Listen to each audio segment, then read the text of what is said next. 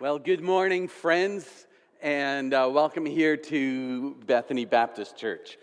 And as on this Canada Day, and I bet you didn't know half of that history that we just learned, right?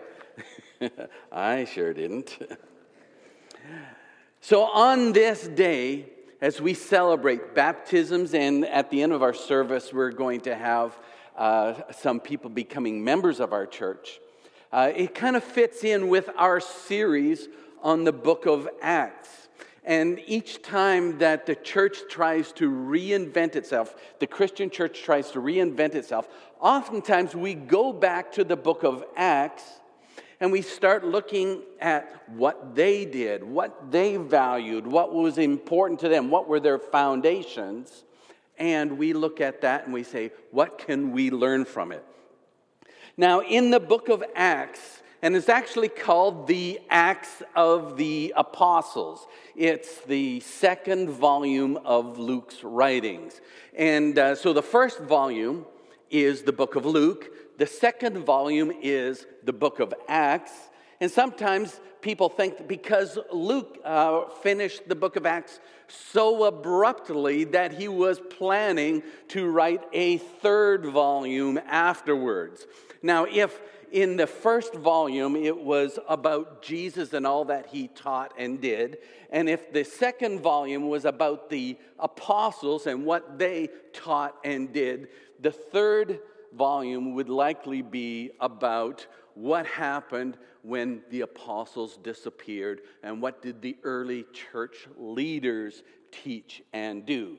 Because in the, in the book of Luke, we see Jesus and it's all about what he did.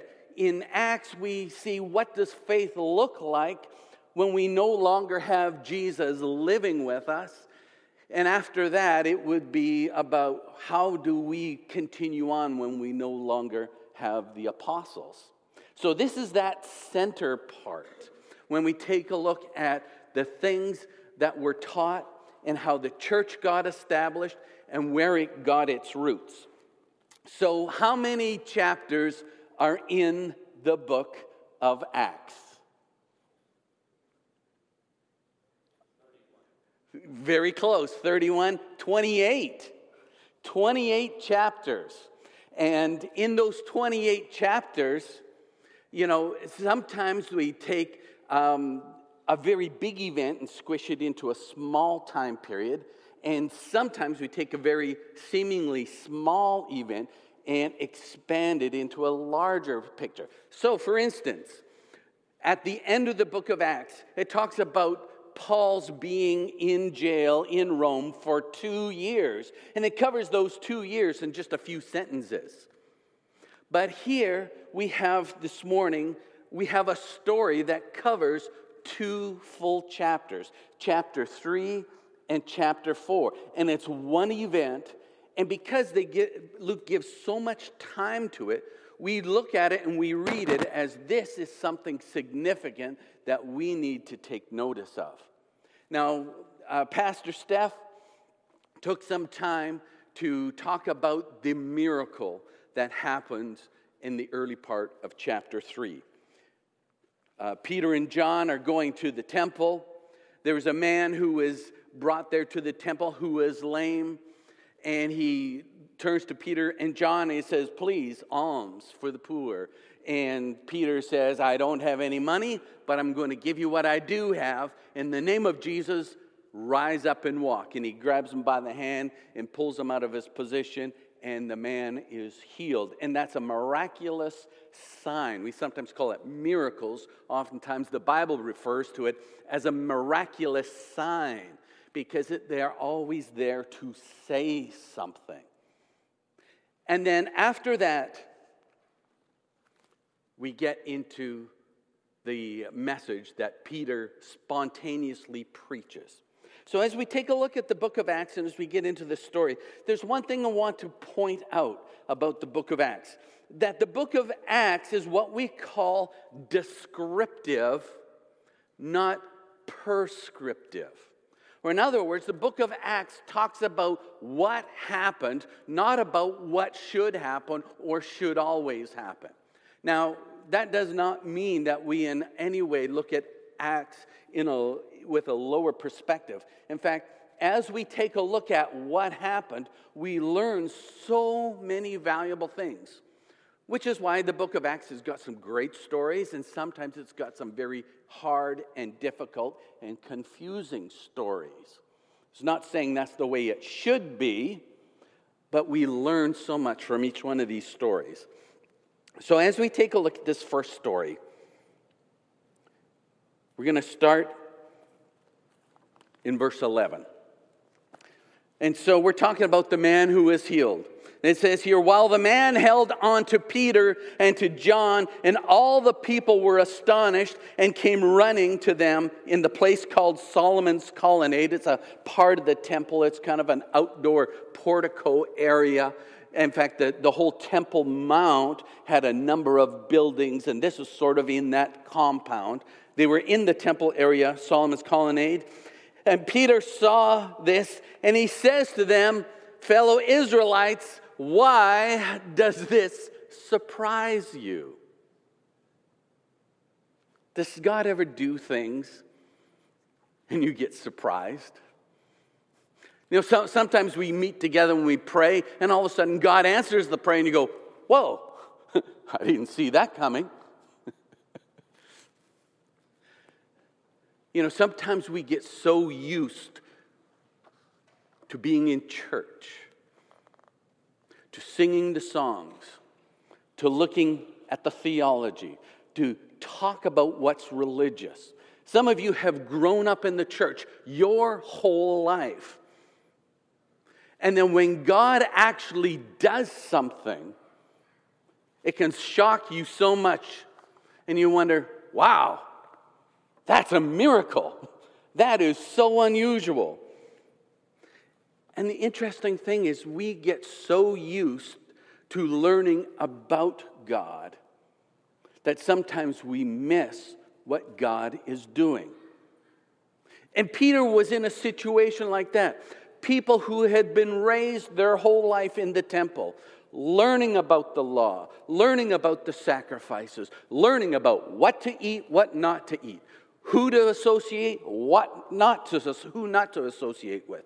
They were learning all the rules so they could be good religious boys and girls, which can happen in a church like ours too.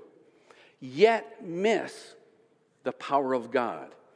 And when God does something, it actually surprises you. You get to know about God, but you don't get to know God. And Peter is breaking into this, and God is using Peter to say something to the people of that day that they need to know Him. Something. And of course, they're surprised. If we had that happen in our church, if somebody rolled up in a wheelchair and uh, I walked down and said, God is healing you, brother. And I grabbed them by the hand and pulled them out of the wheelchair, and they were healed. Wouldn't you find that amazing? I'm sure you would. Some of you would be completely surprised. And then I would have to respond the way Peter responded. Why do you stare at us, as if by our own power, our godliness, we have made this man walk? You might be tempted to say, that Pastor Jerry, God really listens to him. He must be doing something right. But it's not about the person, it's about what God is doing. In fact, this has been a challenge all through history. Remember Joseph, the young man who could interpret dreams? Well, when the Pharaoh called him to the palace to interpret his dreams, the Pharaoh says, Joseph, I've heard that you can interpret dreams. He says, Sorry, I cannot do it. But God can give us the wisdom. Daniel was in a, a, similar situation when he was before the king. The king said, Can you do it? And he says, I can't, but it is God who gives the wisdom. You see, when God is at work, it's not dependent on one person. It's what God is doing. And there are times that we think we can manipulate God, that we can get God to do what we want Him to do. You ever tried to find a better way to pray? Have you ever tried to think if, if I found the right words or prayed it in a certain order, maybe God would listen to me more and do what I really need Him to do? There are times that probably you are tempted, as I am, to think that I need to get God to do something. And the early church struggled with this exact same thing. When Paul was writing to the Corinthian church, he says, Some of you follow Cephas, some of you pledge allegiance to Apollos, some to me, Paul. He says, But it is not about us, it's about Jesus. This was a very controversial and astounding thought. People who have been raised their whole life on the Old Testament. Of course, they didn't call it the Old Testament, it was just called the Scriptures. There was no New Testament in those days, it was only the Old Testament writings. They learned about the law, they learned about the prophets. They learned about what they should and they shouldn't do. And then all of a sudden, to think that God would work, and it's not about the person, it's about God. Peter goes on to talk about it this way it's in Jesus' name and the faith that comes through him that has completely healed this man. See, at this point, Peter is changing the focus of all of religious history, at least on the surface. Because while it had been for centuries, we must follow Moses. We must walk in the ways of Abraham. We must obey the laws. There are certain things we cannot do, certain days that are holy. Peter is right away focusing it on Jesus. And it's the power of Jesus that has made this man whole. So then, what do we do with that Old Testament? Well, there again, as we read the scriptures, we see so many stories in the Old Testament that are so valuable. The things that we can learn from it are so valuable. But Peter puts his eye on one thing it's the name of Jesus. See, the thing is, is that Jesus is the focus of all scripture. All of the Old Testament points at the coming Messiah, at the coming Christ, the coming Son of God. And right all the way from Genesis on, we see pictures, little mini symbols of the coming Jesus, the coming Christ. He is that focus, He is that ribbon of purpose that is, follows all the way through every story. The Old Testament isn't just a collection of stories of interesting journeys of faith, it's assembled for this purpose to speak of the coming Messiah. And so, as we read it on the surface, we see the stories, but as we look deeper, we see who it's really pointing to. And it's Jesus. Now, for those of you who are checking out church this morning, maybe you don't go to church very regularly, or maybe you're checking out our church and thinking, is this a good place to grow? I want to tell you this our focus is on Jesus.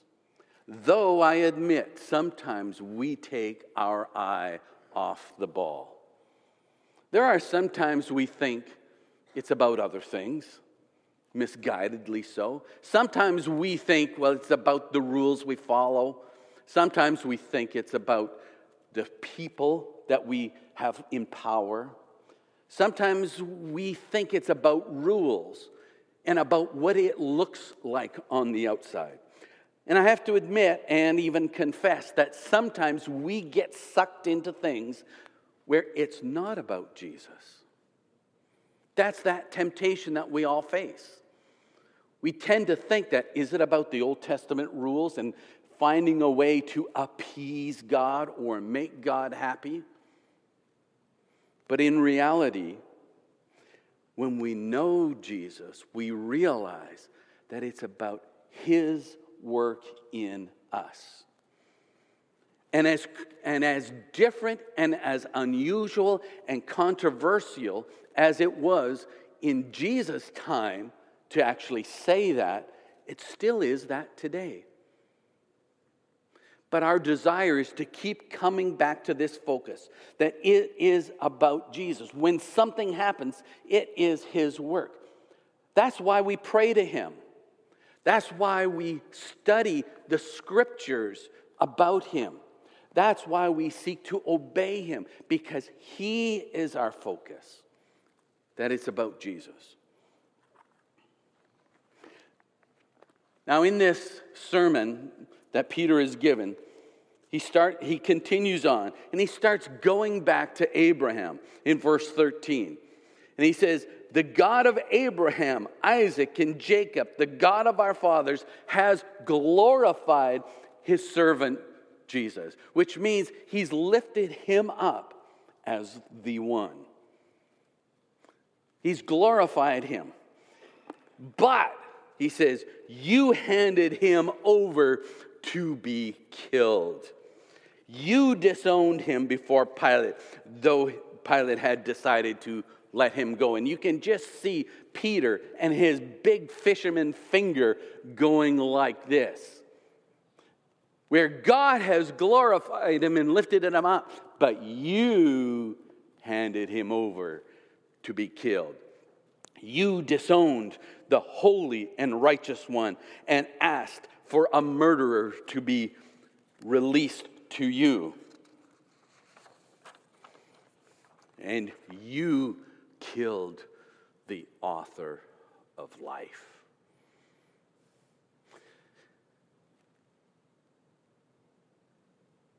And it's amazing with that finger being pointed around the very same people who just a few months earlier were listening to the words of Jesus were now hearing Peter and what Peter had to say. And you killed the author of life. How do you do away with the very thing that gives you life? This is a phrase in some ways that says you took a step beyond the point of no return to kill the one that gives you life. And he says, But God raised him from the dead. And so he puts it this way you on this side, God on this side. You killed him, but God raised him to life. God glorified him, you disowned him. And he showed very definitely that you are on one side and God is on the other. And people, religious people, who are so used to going to the temple on a daily and weekly basis, had to come to grips that that was not enough. That still, God was on this side and we are on this side. And Peter says, and we are witnesses. In other words, and we saw you do it. We saw you there. We heard you say, Crucify him. We saw Jesus nailed to the cross. We saw the priests scheming in the background. We saw it all happen. And you can't get away with it. I saw you in the back there. You know, you with the, the ear that got cut off. Yes, I cut off your ear. I was aiming for more, but you ducked. See, Peter was saying, all of this that has happened, God on one side and you on the other, we have all seen it happen. And haven't you seen it happen in your life? When you've been choosing a direction, making choices, and all of a sudden you come to the realization that, you know what, I wonder if I'm really on God's side or if I've chosen my own side.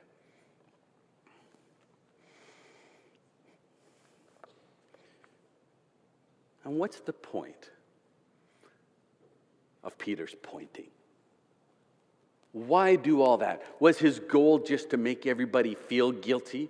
Have you been to some sermons like that where you get that really nasty good feeling of feeling guilty? Yeah, boy, that feels good. No. In fact, some of us avoid hearing the truth because it makes us feel so bad. But Peter is saying this Repent then and turn to God so that your sins may be wiped out and that times of refreshing might come from the Lord. See, the whole goal of pointing out the fact that God is on this side and you're on this side, the whole point is so that you can, and we use the word repent, but it means to turn to God. The whole reason that we point it out is so that you can turn and so that times of refreshing can come. It's kind of like going to an oncologist, and the oncologist says, You've got cancer, but we can deal with it. Do you then think the oncologist is a mean person and a nasty person because they pointed out that you have cancer? No. He points it out so that he can deal with it. And that's what Peter is doing, and that's what God does in our hearts. When you start feeling the finger of God on your heart, and you start feeling like, yes, God's on this side and I'm not, I'm on this side, God does it because He wants to do something about it, to get us to repent, to turn, to join Him on His side. He puts it this way God sent him, referring to Jesus.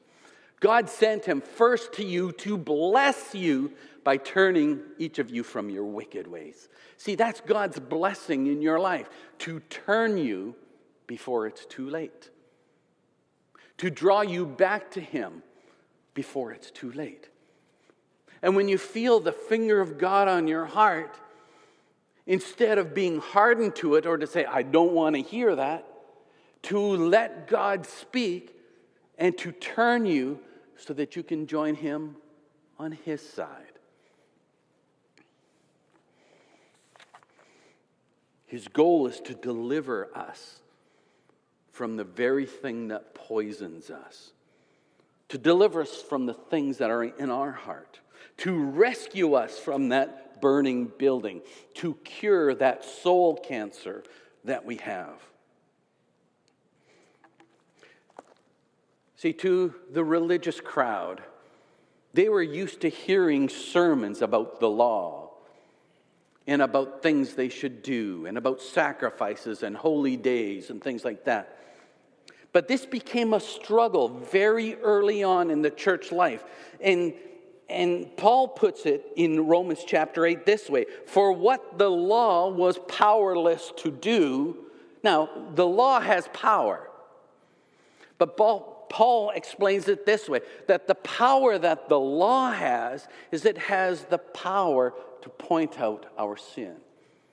It has the power to show us where we are wrong. It has the power to say, don't do that. It can control our actions, but you know what it can't do? It can't change our heart. It can kill us, but it can't give us life. So, what the law was powerless to do in that it could not give us life, God did by sending his own son. And he sent him as a human to be a sin offering, to pay for that sin. And he condemned sin so that he wouldn't have to condemn us. He condemned sin in order that the righteous requirements of the law might be fully met in us. You see, the law that everyone had studied and learned and practiced and thought that this was a way that we can appease God, they realize that there are limits to the thou shalt nots. It can show me where I slip up. It can show me where I do not meet God's standards, but it cannot change my heart. It cannot give me life. And that can only come from Jesus. So, as we take a look into these chapters, chapter 3 and chapter 4, in this very significant story, the man who was healed, and then the sermon that flows out of this, Peter is trying to establish some foundational things that the whole church would be built on for centuries. And these foundational truths number one, that Jesus is our focus. Our focus is not about our catechisms. Our focus is not about our rules, our programs. Our focus is not about the types of sermons we preach, whether they're narrative or expository. And it's not about who is more right than others. Our focus is in Jesus and in the power of His name, which is why we meet together to pray. Why, when two or three gather together and ask for Jesus stirring, it's His power that we rely on. And there are times that we take our eye off the ball and we think it's somehow about us, but it's not. It's about Jesus. And that becomes a foundational thing. The second thing is that the old covenant is fulfilled in Jesus. And while it used to be that sermons were about law and holy days and holy things to do, it now becomes that Jesus is the fulfillment of all of that. All of those Old Testament laws pointed to the coming Messiah. They all spoke of that. The Sabbath day of rest spoke of the one who would bring rest when he comes. All the Old Testament spoke of the coming Jesus. The third foundational truth that repentance is God's grace and blessing. When God calls you to, to turn, He does that because He loves you. When you feel God's convicting finger stirring in your heart, when your conscience begins to feel heavy and you realize that you are really on the opposite side from God,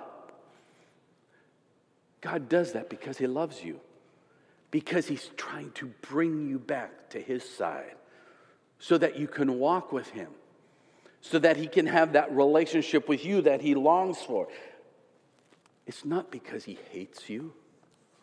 It's not because he rejects you, but he stirs in your life because he wants you. And the fourth foundational truth that we learn from this sermon is that fresh life comes when we turn to God. What the law could not do, could not give life, life comes through Jesus.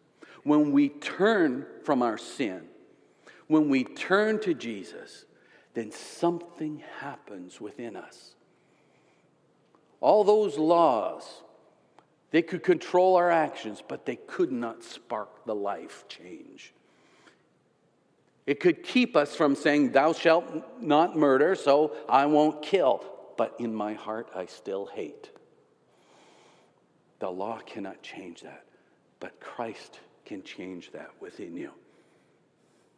And this becomes our focus, isn't it? It is about Jesus. The whole sermon of Peter which stands in st- such stark contrast to the laws and the sermons that the priests of those days were preaching, is that it is now about the power of God at work in you. And that becomes our foundation as a church. And as a church, our desire is to follow Jesus, to let him be at work in our life. Sometimes he has to surprise us and sometimes even downright shock us into reality. To realize that even though my own surroundings of faith are comforting, there are some times that God has to push me into areas where I'm very uncomfortable so that I can experience deeper faith in Him. Sometimes he uses tragedy. Sometimes he uses boredom. Sometimes he uses our own failings and our sin to shock us and to wake us up, to realize that it's still about Jesus. And that's what he does in us as a church, but I'm sure that's what he does in your life also. He wants to draw you into a closer relationship with Jesus. Not just to be part of a religious organization, as fine as our church is, it needs to be deeper. And when God comes knocking on your heart and stirring about where you are, which side you are on, He does that out of love. And He condemns sin so that he doesn't have to condemn you. So when God comes knocking on your heart, listen to it, respond to it, and allow God to lead you back to him. Let's pray. Heavenly Father,